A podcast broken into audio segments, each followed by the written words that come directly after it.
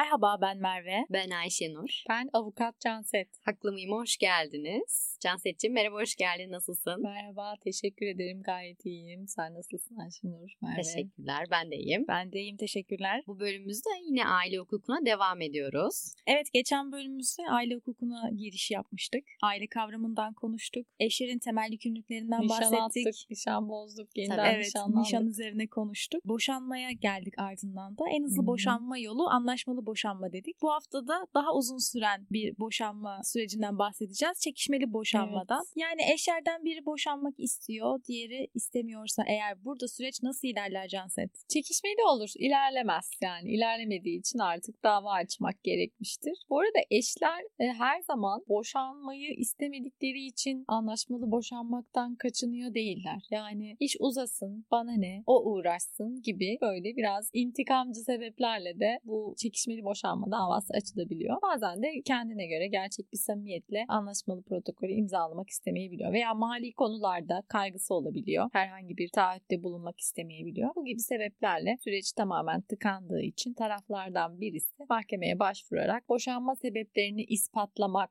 suretiyle bakınız anlaşmalı boşanmada hiç böyle bir şey söylemedim. İspat dedim. Artık yargılamanın içerisindeyiz. Bir ispat faaliyeti dahilinde önce boşanma sebeplerini ispatlayacak. Sonra tazminat istiyorsa karşı tarafın davanın kusurlu olduğunu ve kendisinin bundan kaynaklı bir zararı olduğunu ortaya koyacak. Nafaka konusunda yine talebi varsa yoksulluk nafakası veya iştirak nafakasının miktarı konusunda çeşitli iddiaları varsa bunları ispatlayacak. Yani işi çok zor açıkçası uğraşacak. Özellikle de davalı yani diğer eş işi uzatmak istiyorsa duruşmaya gelmeyecek, ek süre isteyecek, adres değişecek, tebligat yapılamayacak falan bu hani sıkıntılı bir süreç. O yüzden eğer evlilikten beklenen sonuç, fayda artık taraflar için imkansızlaşmışsa, evlilik çekilmez hale gelmişse en uygun yöntem uygun koşullarda, hakkaniyetli koşullarda bir anlaşma sürecine girip anlaşmalı boşanmaktır. Evet boşanma sebepleri dedik. Ee, çok ilginç boşanma sebepleri var elbette ama benim çok ilgimi çeken bir sebep var. Çok da merak ettiğim bir sebep Evet. var. Şiddetli geçimsizlik. Yani Evet. neden boşandık? Şiddetli geçinemiyorduk. Şiddetli geçinememek. Şiddetli geçimsizlik yaşadık. Yani bunlar o kadar sık duyuyoruz ki. Hı hı. Açıkçası çok merak ediyorum. Nedir bunlar? Ne zaman şiddetli geçinememiş oluruz değil mi? Evet aynen. Bazı çiftler vardır. Hatta bir şey televizyon programında da böyle bir çift örneğiyle dalga geçen böyle onu yansıtan bir e, skeç vardı. Çok hoşuma gitmişti. Devamlı kavga ediyorlar. Hem baş başayken hem başkalarının yanında. Sonra da aniden hüngür hüngür ağlayarak barışıyorlar falan.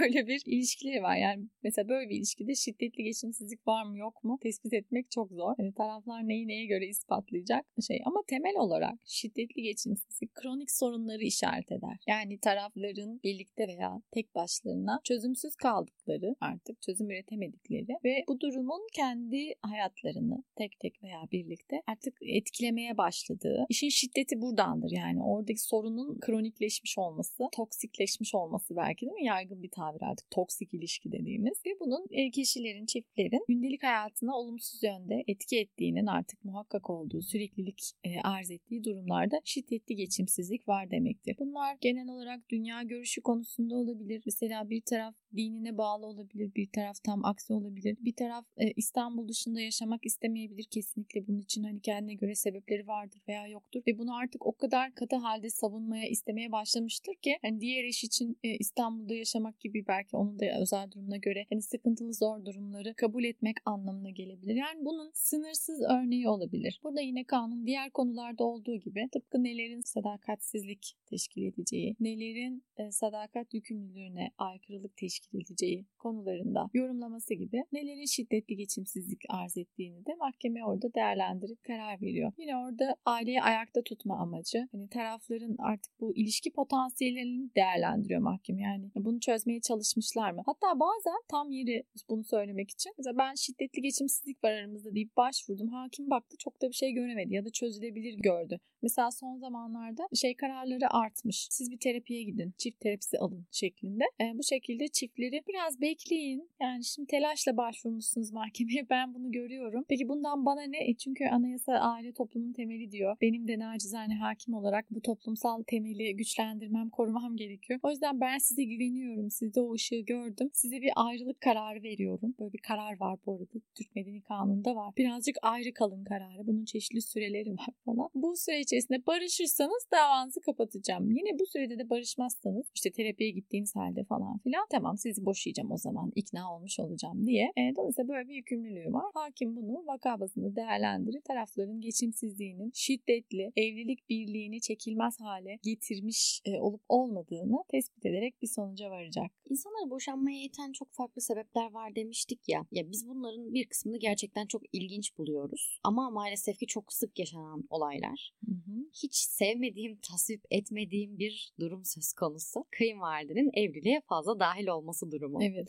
Yani çok ilginç mesela hatta işte oğlumun evi değil mi? Bir anahtarı da bende olsun gibi böyle Eyvah. görüşler var. E, Evet. Bu durumda biz ne yapacağız? Bu galiba tam olarak şunu örnek. Bizde derler ya eşler evlenmez, aileler Ha, evlenir. evet. Kesinlikle. Aslında çok anlamlı bir söz o. Çünkü hep beraber ilişki kuruyoruz ve evlenince eşlerin kendi aileleriyle olan ilişkisi kopmuyor. Kopmaması da gerekiyor. Hakikaten öyle bir yanı var. Ayşenur'un dediği şey bizim artık dalga geçmeye başladığımız, hani eleştirmeye de alıştığımız bir konu aslında. Ve özellikle de evin anahtarı hani zikredildiği için burada benim ilk söyleyeceğim şey özel hayatın gizliliği, eşlerin mahremiyet hakkı olur açıkçası. Bu anlamda eğer kayınvalidenin bu tarz bir beklentisi eylemli olarak e, ya da e, sadece isteme şeklinde hani bir baskı unsuru olarak diğer eşe dayatılıyorsa bu eşlerin bu talep ve beklenti eşlerin geçimine etki ediyorsa, ilişkilerini etkiliyorsa tabii ki bir boşanma sebebi olarak değerlendirilebilir. Ama her şey yolundayken sadece bu sebeple boşanmak güçtür elbette. Çünkü bu durumda bu isteğin ya da bu beklentinin çiftlere yönelten bu beklentinin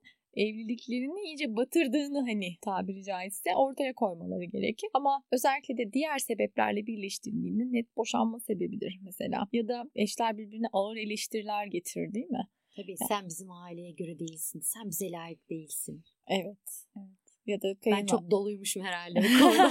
Direkt dökülüyorum. Toplumsal deneyimimiz yani e, maalesef açıkçası kabarık bu açıdan hepimizin aklına. Hani yüzlerce örnek gelebiliyor. Ya da işte mal varlığı konusunda da işte o arabayı sen almadın benim kızım aldı sana. Hani sen senin çapın ne ki sen o arabayı alasın gibi. Gerçekten şurada örneklemeye bile hani utandığım e, sözleri insanlar birbirine söyleyebiliyor. Bütün bunlar kişilik haklarına aykırı olması sebebiyle temelinde e, o kişinin onur ve saygınlığına aykırı olması sebebiyle tek tek veya e, birlikte, tek başına veya birlikte değerlendirilerek boşanma sebebi teşkil edebilir. Bir önceki bölümde bakım yükümlülüğünden bahsetmiştik. Bazı yakınlarımıza karşı maddi manevi bakım yükümlülüğümüz olduğunu söyledik. Ama burada eşin kendi ailesine maddi destek Hı hı. sağlaması e, bazı evliliklerde problem yaratabiliyor.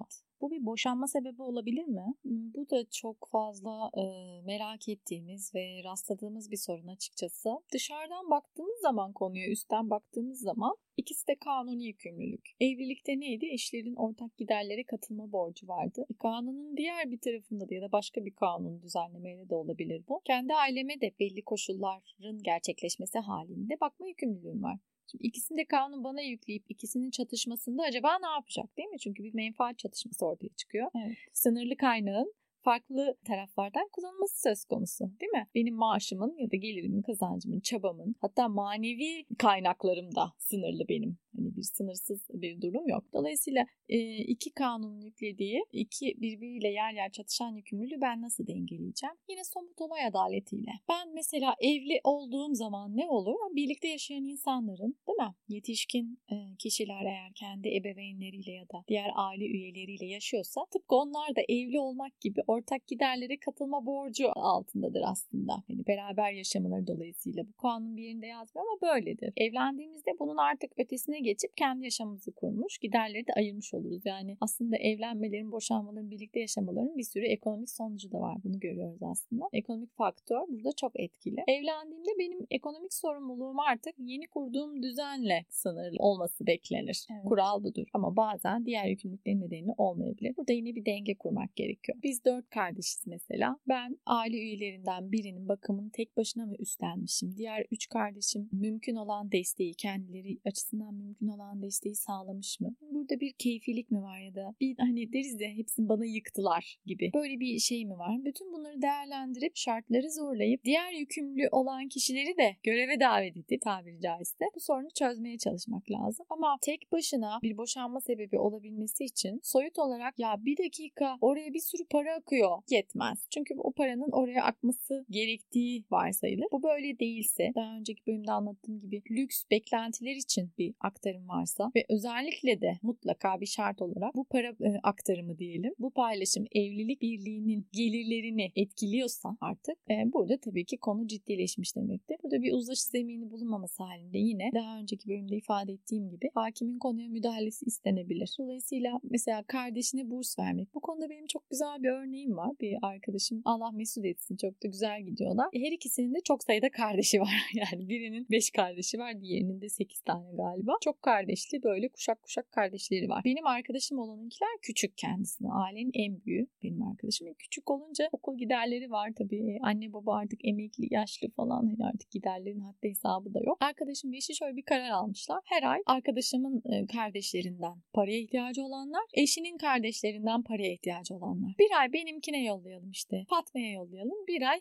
Hüseyin'e yollayalım gibi. Bir senin kardeşine bir benim kardeşime aynı miktarı yollayalım gibi bir karar. Bakın ne kadar güzel. Kesinlikle. Yani problem ne güzel. Gitti. Evet yani hani herkesin karşılıklı böyle birbirine denk kardeşleri olmayabilir ama burada bir denge kurulabilir. Başka fedakarlıklarla bu dengelenebilir ama her ikisi de yasal yükümlülüktür. Bir şekilde organize etmek, uymak gerekir. Tıkanıklıklarda da hakimin müdahalesi istenebilir. Canset ilişkide sadakatin çok önemli olduğundan Hı-hı. bahsettik. Kanuni yükümlülük olduğunu Kesinlikle söyleyeyim. evet bundan bahsettik. Ama günümüzde malum sosyal medya çok aşırı şekilde Hı-hı. kullanılıyor. Ve eşlerden biri diyelim sosyal medyadan kadınla ya da erkekle konuştu. Bu durumda diğer eş ne yapsın? Nasıl bir yol izlesin? Yani bu sadakatsizlik midir? Aynen çok Bunu merak mu? ediyorum. Gerçekten bu sadakatsizlik Sert olmamak midir? için burayı bana söylettin Ayşenur. Onu fark ettim şu an. Evet, sert sözler bizim işimiz, hukukçuların işi. Sosyal medya çok dinamik bir şey. Yani bizim için hem yeni hem de artık biraz deneyim kazandığımız bir alan, bir paylaşım alanı ve ileri düzeyde bir iletişim var. İletişim kavramını burada belki çeşitli yönleriyle nitelemek gerekir ama bir insanın diğerine ulaşması bazında düşündüğümüzde çok kolay. Tanımadığımız insanlarla sosyal medyadan tanışabiliriz. Daha önce tanışık olup izini kaybettiğimiz insanları oradan bulup tekrar görüşmeye başlayabiliriz. Çok çeşitli fonksiyonları var. Satış için değil mi kullanılıyor? Yasa dışı şeyler için dahi kullanılıyor sosyal medya. Ya da gayri ahlaki pek çok içerik e, yer alabiliyor. Ailelerimiz için ya da çocuklarımız için ya da tek tek bireyler olarak da sağlıksız olabilecek içeriklerde yer alabiliyor. Böyle bir platforma nasıl yaklaşacağız? Bu sadece aile hukukunun konusu değil, pek çok başka hukukun da konusu açıkçası. Mesela bir şirketin sosyal medya hesabında yapılan bir yorum, şirketin kişi hakları haklarını, kişilik haklarını zedeleyebilir. Ticaretine zarar verebilir. Markasına zarar verebilir. Yani sosyal medya o kadar önemli ki şu an. Peki ben orada birileriyle sohbet ediyorum. Ben ilk şunu sorarım. Ben dediğim hukuk adına konuşuyorum.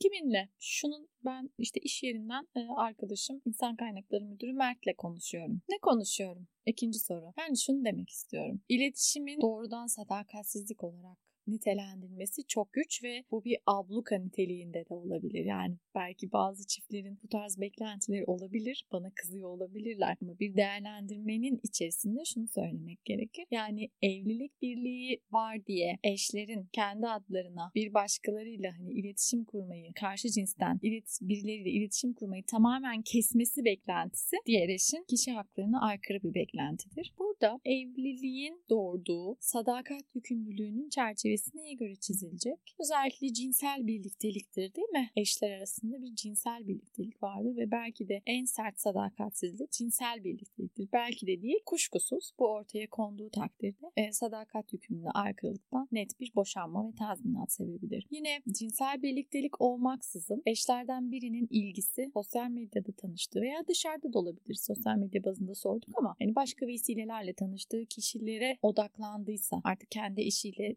paylaşımı azaldı, ona ilgisi azaldı. Evlilik birliğinin ihtiyaç duyduğu o birlikte hareket etme, duygudaşlık, meselelerin birlikte çözülmesi gibi bazı özellikler de azalmış. Hani yani evlilik zarar görmüş ve eşlerden birisinin sistematik devamlı bir ilgisi var bir başkasına veya başkalarına karşı. Tabii ki arkadaşlar maddi manevi varlığını geliştirme hakkı var kişilerin. Evlilik birliğinde de korunmak istenen değerin bu hakla ilişkisi var. Yani bakın ne kadar önemli. Birbirimizin hayatına giriyoruz. Ya birbirimizi üzüp çıkıyoruz hayatımızdan. Değil mi? Ne kadar e, çok şey yaşıyoruz her birimiz. Ya da birbirimizi destekleyici oluyoruz. Yeni yollar açıyoruz. Yeni kapılar açıyoruz. Yeni fikirler açıyoruz. Yani kiminle olduğumuz o kadar önemli ki. Yani bunu sadece hukuki bazda hani böyle bir yükümlülük varsa ben ne yapayım bu benim hayatım diyemeyiz. Çünkü hepimizin hayatı çok kıymetli ve birbirini etkiliyor. Kelebek etkisi deniyor değil mi buna? Dolayısıyla e, hal böyleyken başkalarıyla kurulan ilişkinin mahiyeti çok önemli. İşte gizli gizli yazışmalar, e, cinsel içerikli yazışmalar veya kendi eşiyle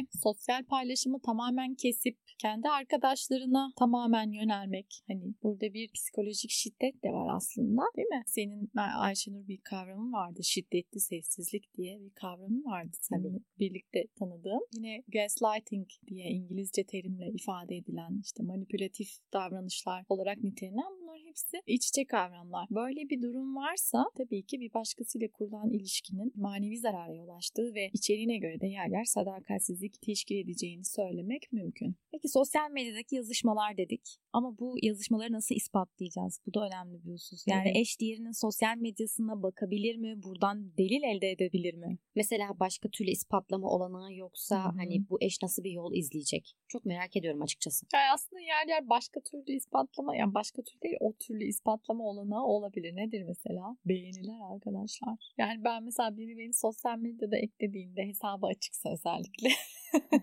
bir bakıyorum. Takip ettiği kişileri şöyle hızlıca geçiyorum. Yani bunlar hep veridir. Artık iş görüşmelerinde bile insan kaynakları uzmanları konuyla ilgilenen kişinin profilini ortaya çıkarmaya çalışan insan kaynakları uzmanları bile kişinin açık olan profillerine ya da artık arkadaş eklerse izin verdiği gizlilik ayarlarına göre izin verdiği profil içeriklerine erişerek kişi profilini tespit etmeye çalışıyorlar. Ben de tanımadığım birisi beni sosyal medyadan eklediğinde bazen ya tamamen kabul etmiyorum ya da e, kabul edip bakıp veya profil açıksa genel bir kanaat edinerek karar veriyorum. Dolayısıyla her zaman aslında çok çaresiz değiliz. Mesela e, eşimizin takip ettiği hesaplara girip beğenilerine bakabiliriz. Yani 100 tane fotoğrafın 100 tanesi de e, beğeniliyse ve fotoğraf içeriklerine göre de hani değil mi? Mesela sosyal paylaşım içeriğindeki işte başkalarıyla böyle ya da doğayı veya sair ne bileyim yüzlerce çeşit şey var. Bir şey dışında cinsel içerikli fotoğraflar. Yani bir teşhircilik anlamına gelebilecek içerikler ya da videolar. Bunlarda sistematik bir beğeni varsa bir duraksarız yani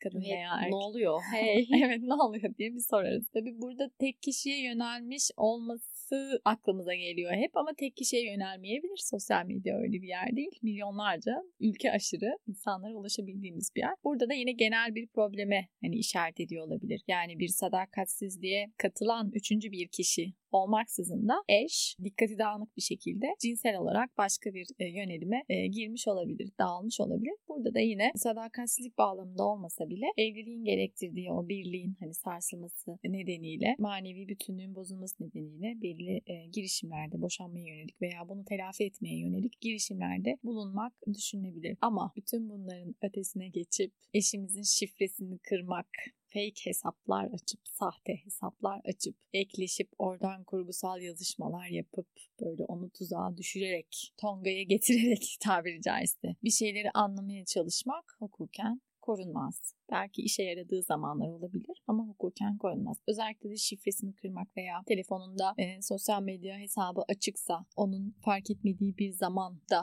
bunu tespit etmeye çalışmak, ekran görüntüsü almak, yazışmaları kendi hesabına göndermek bunlar suç teşkil eder. Haberleşmenin gizliliğini ihlal suçu teşkil eder ve aynı zamanda özel hayatın gizliliğini ihlal suçu açısından da değerlendirilebilir. Peki bana sorun bakalım. Ne özel hayatı Canset? Onun özeli tüzeli her şeyi benim değil mi? Aynen. Sonuçta eşim değil mi? Ayşenur çok tehlikeli. Her an bana bir e, uyuşmazlıkla başvurabilir. Öyle değil arkadaşlar. Ulusal hukukta, uluslararası hukukta bu konu hala tartışılıyor bu arada. Mesela benim üniversitede çok güzel bir örneğim vardı. Hocamızın örneği yani. Üzerine düşündüğüm.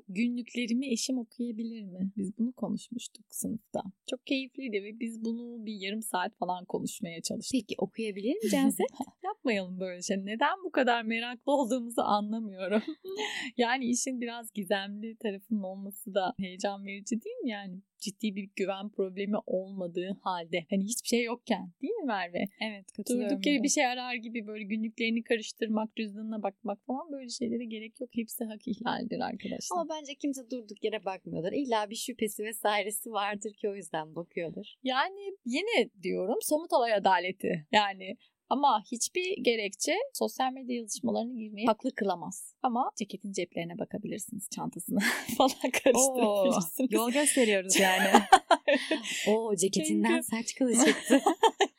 Bu saç kılı onu DNA'ya falan hiç öyle şeylere kalkışmayın. Dolayısıyla yani ben eşimin ceketi bu bir hanımefendinin ceketi de olabilir. Benim de şu an üzerimde ceket var. O yüzden ceket örneğini veriyorum. Yoksa erkeklere yönelik bir yöntem aşılıyor değilim. Eşimin ceketini benim hani açıp bakmam şey rutindir yani. Aynı evde yaşıyoruz. Yani muhtemelen yıkayacağım ya da kuru temizlemeye vereceğim falan. Hani ortada toplarken bile buna denk gelebilirsiniz. Burada tabii ki bir hak ihlali yoktur ama sistematik bir şekilde takibi aldıysanız dedektif gibi bu e, hukuken korunmaz. Hani hazır yazışmalara girmişken şunu da söylemek istiyorum. İnsanlar bunu da çok merak ediyor. Peki tamam benim almam yasak anladım. Aa, mahkeme kararı değil mi? Evet. Mahkeme kararıyla bunları isteyebilir miyiz avukat hanım? Maalesef çok üzgünüm. Çünkü sosyal medya hesaplarının yani bu platformların merkezi yurt dışında ve üstelik yurt içinde bile olsa siz bakınız başka kişinin yazışmasını istiyorsunuz. Haberleşmenin gizliliğini ihlal suçunun ortadan kalkabileceği haller yine bir kanunla belirlenebilir. Hangi hallerde bu suç oluşmaz? Yine kanun gücünde bir düzenlemeyle bu tespit edilebilir. Böyle bir düzenleme yok dolayısıyla hem ilgili sosyal medya platformlarının şirket merkezlerinin yurt dışında olması, bunun veri paylaşımını engellemesi hem de bunun haberleşmenin gizliliğini ihlal suçu teşkil etmeye devam etmesi herhangi bir ek yasal düzenleme olmadığı için durumu hukuk aykırı hale geliyor. Yani şöyle bir düzenleme lazım bize. Boşanma davası için eşlerin de haberleşmesinin gizliliği ihlal edilebilir gibi bir denk bir kanuni düzenleme lazım. Böyle bir düzenleme de yok. Canset az önce sosyal medyada birileriyle konuşmaktan bahsederken hı hı. sadece konuşmak değil başka türlü de olabilir demiştin. Hı hı. Yani birilerinin olması gerekmez. Aynen. Yani birilerinin genel olarak olmasına gerek yok demiştin. Sonrasında da benim e, çok sevdiğim o kavramdan Hı-hı. bahsettin e, şiddetli sessizlik. E, ya ben her şeyi eşime anlatmak zorunda mıyım? Yani ben belki bir şeyleri onunla paylaşmak istemiyorum.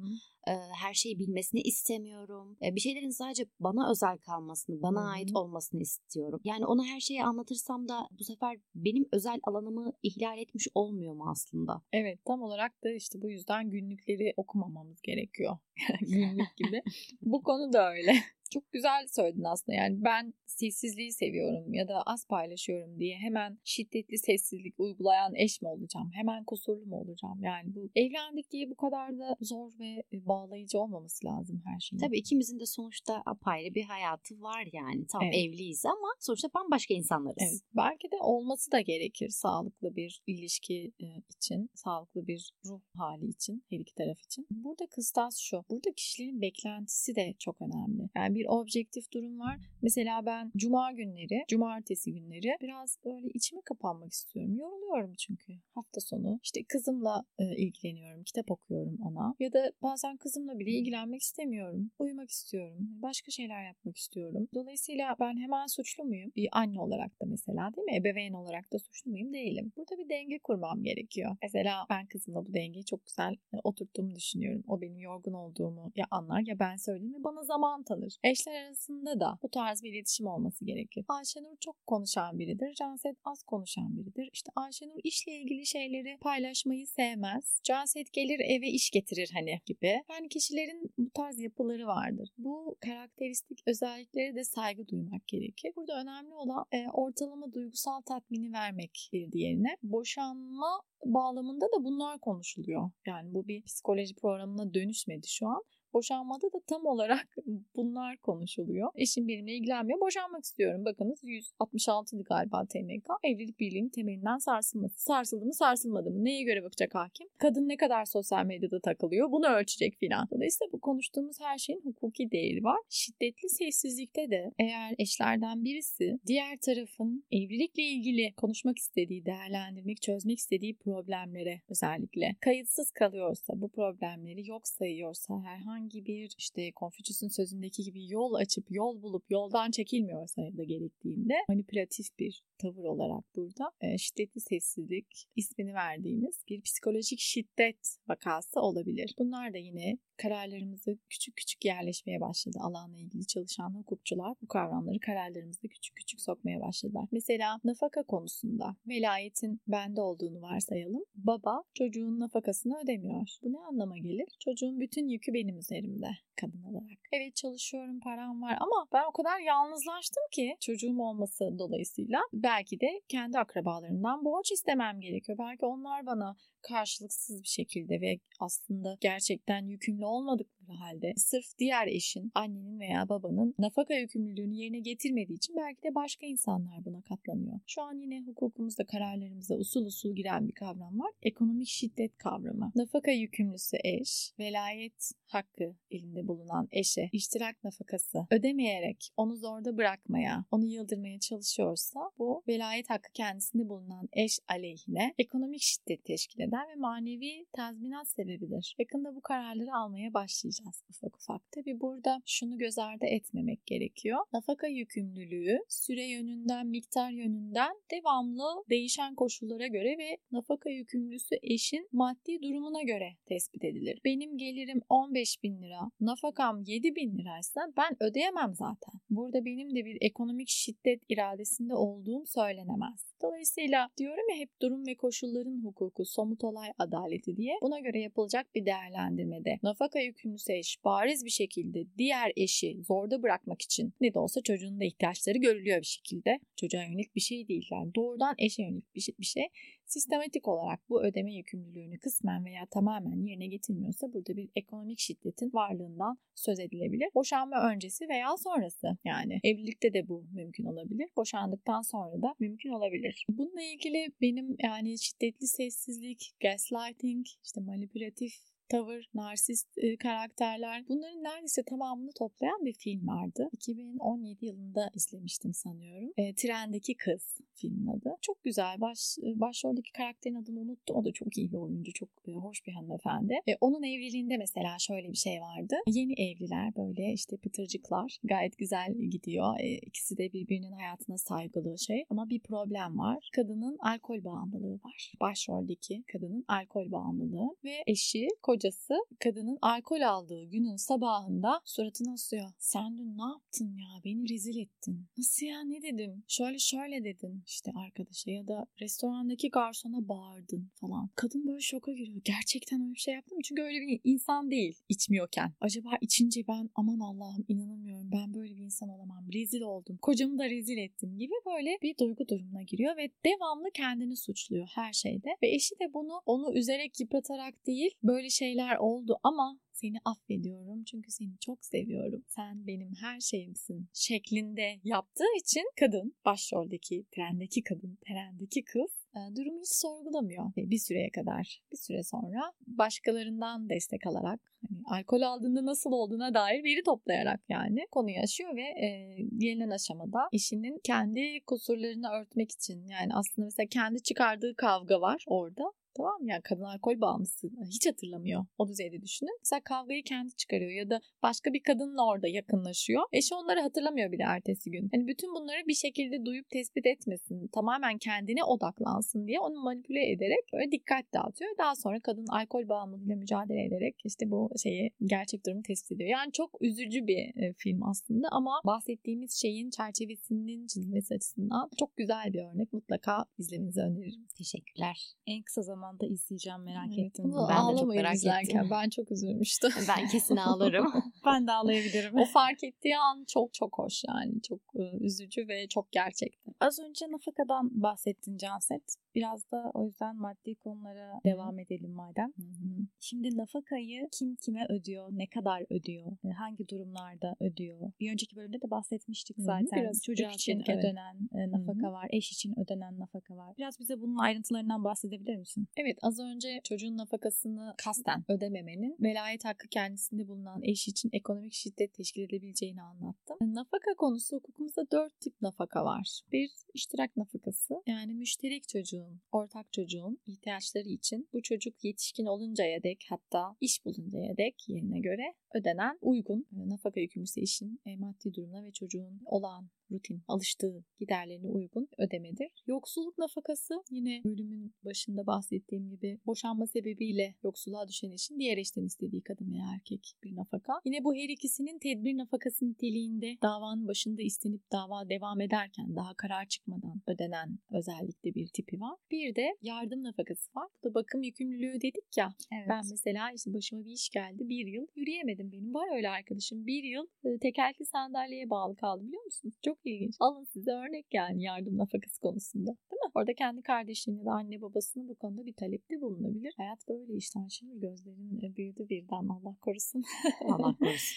Gerçekten öyle. Şimdi dolayısıyla hukukumuzda dört tip nafaka var. Evlilik bağlamında bu tip nafaka türleri ortaya çıkabilir. İştirak nafakası yine çocuğun doğduğundan beri alışmış olduğu düzeni koruyucu mümkün olduğunca bu düzeni korumaya yönelmiş miktardaki nafakanın o eşin gücü oranında katılımını ifade eder. Yoksulluk nafakasının şartlarını yine anlatmıştım. Ve dava devam ederken bir tedbir olarak da durum ve koşullara göre hakim bir nafaka talep edebilir. Burada dolayısıyla kadın erkek ayrımı yoktur yoksulluk nafakası için. Yine iştirak nafakası için de eğer velayet erkekte ise babadaysa anne e, nafaka yükümlüsüdür. Aynı hükümler ona da uygulanır. Şimdi benim çok merak ettiğim bir soru var. Eminim dinleyicilerimizin birçoğu da çok merak ediyordur. Nafaka ödeyecek olan eş hayatı boyunca bu nafakayı ödemek zorunda mı? Yani nafakanın kaldırılması gibi bir durum söz konusu olabilir mi? Evet burada bu da yine çok güncel ve devamlı değişken fikirlerin olduğu, değişen fikirlerin olduğu bir konu. Nafaka ödeyecek olan eş özellikle de kısa süren evlilikler yönünden arkadaşlar gerçekten çok dikkat çekici hale geliyor. Öte yandan da evliliğin bizim toplumsal yapımızda neredeyse bütün hayatı etkileyen bir karar olma özelliği dolayısıyla yani biz evleniyoruz, çalışmaktan vazgeçiyoruz ya da erkek olsun mesela evlendiği için ne bileyim yurt dışındaki işe gitmiyor mesela yurt içinde hani falan. Bir sürü şey var. Bizim için evlilik kararı çok belirleyicidir yani bizi sınırlar toplumsal olarak. Dolayısıyla bu kadar önemli bir sonucu olan evlilik sona erdikten sonra hala o kişiye bir ödemede bulunmak nafaka yükümlüsü için dikkat çekici, yorucu veya yer yer hakkaniyetsiz olabilir. Öte yandan burada bir hakim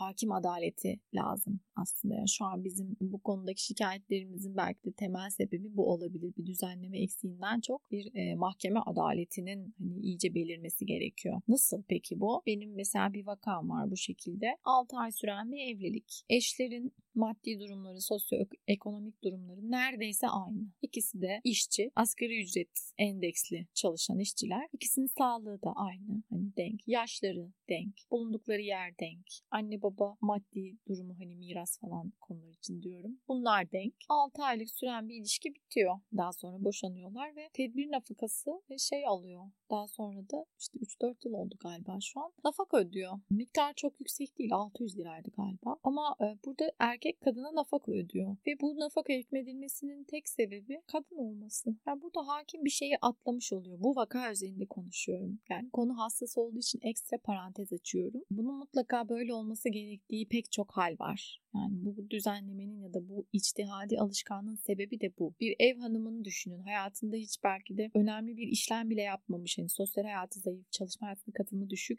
30 yıl sonra boşanmış. Yani burada şöyle diyemeyiz o insana. Tamam sen boşanmışsın, boşanmak istemişsin. E, ne yapalım? 3 yıl sana yeter. Ondan sonra keselim. Sen de ne yaparsan yap diyemeyiz. Anlatabiliyor muyum? O yüzden burada söylemek istediğim şey şu. Somut olaya göre taraflar arasındaki o adaleti tesis edecek düzenlemeye varmak. Nasıl ki o kadıncağıza öyle diyemeyiz. 30 yıl sonra boşanmış. Hani git çalış canım yani ne var? Git yerleri sil. Hani denemeyecektir. Belki o yine yerleri silmeyi tercih eder. Onun kararı. Nasıl ki o kişi öyle denmez. Aynı şekilde kısacık sürmüş bir evlilik tarafların ekonomik durumları aynı, güçleri aynı, hayata katılımları aynı ama nedense erkek kadına devamlı para ödüyor. O evlenene kadar veya kanunun başka diğer şartları var. İşte haysiyetsiz hayat sürme meselesi var. İşte evli gibi yaşadığı halde nafaka kesilmesin diye nikahlanmama durumu var. Yani böyle bir sürü hileli yöntem var. Bu da adil değildir. Dolayısıyla bu konuyu kadın mı hak eder, erkek mi hak eder bağlamından çıkarıp somut olay adaletine vurmak lazım. Kanun buna çok elverişli. Yeni bir düzenlemeye değil, yeni bir bakış açısına ihtiyacımız var. Dolayısıyla hayatı boyunca ödemek zorunda olmamalı. Bununla ilgili bir düzenleme önerisi de getirilmişti ama konuya yaklaşım nedeniyle toplumsal tepki, yani oradaki yaklaşımdaki denge e, henüz tam kurulamadığı için bir tepkiyle tekrar konu rafa kaldırıldı. Ama burada somut olay adaletine dikkat çekmek ve hakimin muhakemesi, olayı yorumlaması ve kuralı uygulaması konusuna dikkat çekmek isterim. Ee, şimdi de maddi manevi tazminatı sormak istiyorum. Aslında sen de konuşmanda ara ara bahsettin maddi ve manevi tazminat hangi şartlarda verilebilir Hı-hı. örnekler verdin. Şimdi biraz daha e, ayrıntısına Hı-hı. değinelim isterim. Hangi durumlarda maddi manevi tazminat talep edilebilir? Hakimin takdir yetkisinin Hı-hı. rolü nedir burada? Evet aile hukukuyla ilgili birinci bölümümüzde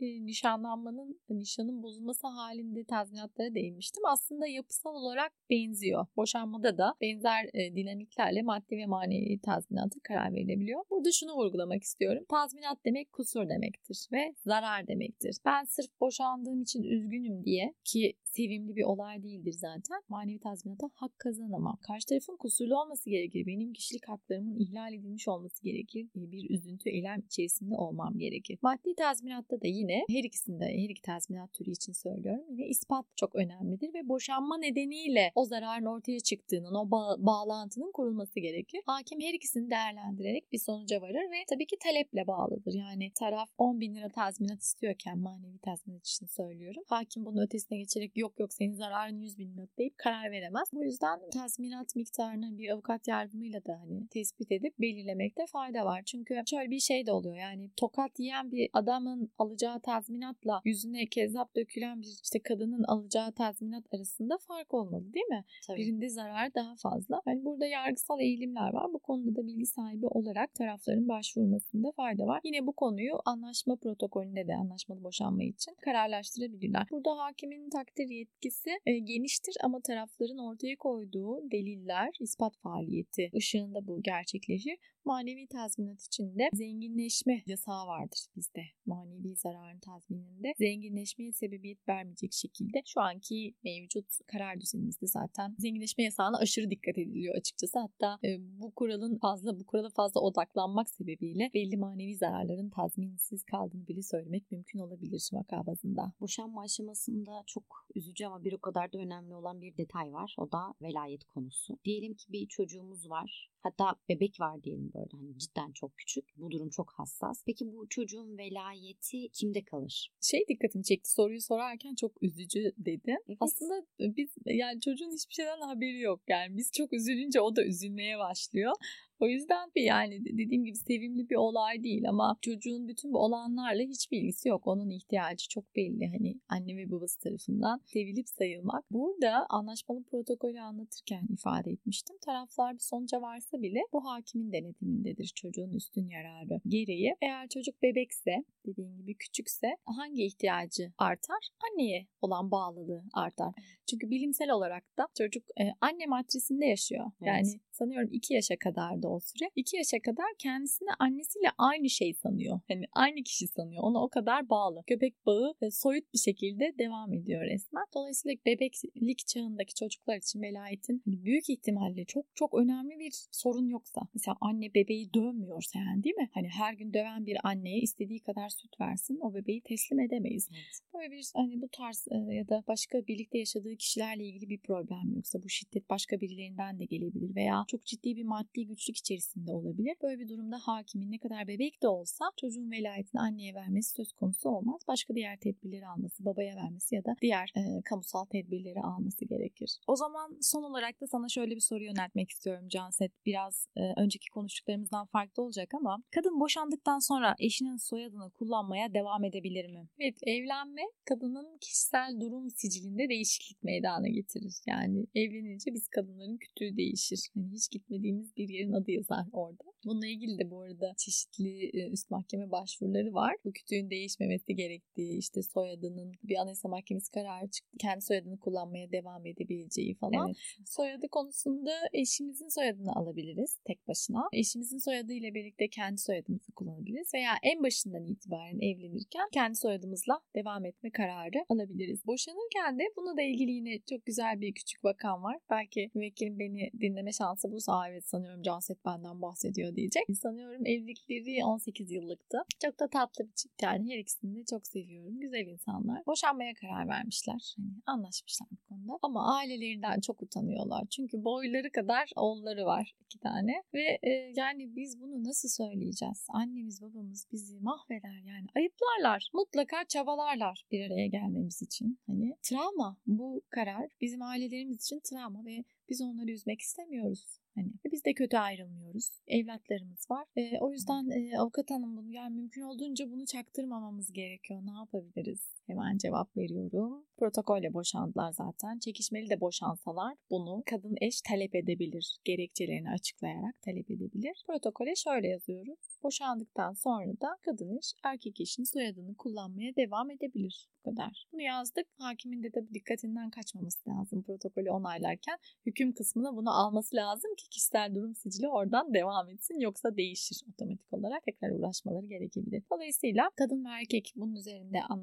anlaşırlarsa anlaşma yoluyla çekişmeli boşanmada yine kısmen anlaşabilirler. Hani bu konuda anlaşıp diğer hususlarda çekişmeli olmaya devam edebilirler. Bir engel yok. Ya da e, kadın tek taraflı olarak talep edip bunun nedenlerini ortaya koyup hakimin karar vermesini sağlayabilir. Soyadı konusu bu şekilde. Evet son spesifik sorumuzla bölümümüzün de sonuna geldik. Canset çok teşekkür ediyorum. Ben de teşekkür ederim. Herkesin evliliğin, ilişkisinin mutlu mesut olmasını diliyorum. Kesinlikle Her zaman bizde. bir yol vardır. Dayanışma göstererek, danışarak, birlikte çözüm arayarak her şeyin çözülebileceğini düşünüyorum. Biz de öyle düşünüyoruz. Merveciğim sana da çok teşekkür ediyorum. O zaman bir sonraki bölümümüzde görüşmek üzere. Hoşçakalın. Görüşmek üzere. Hoşçakalın.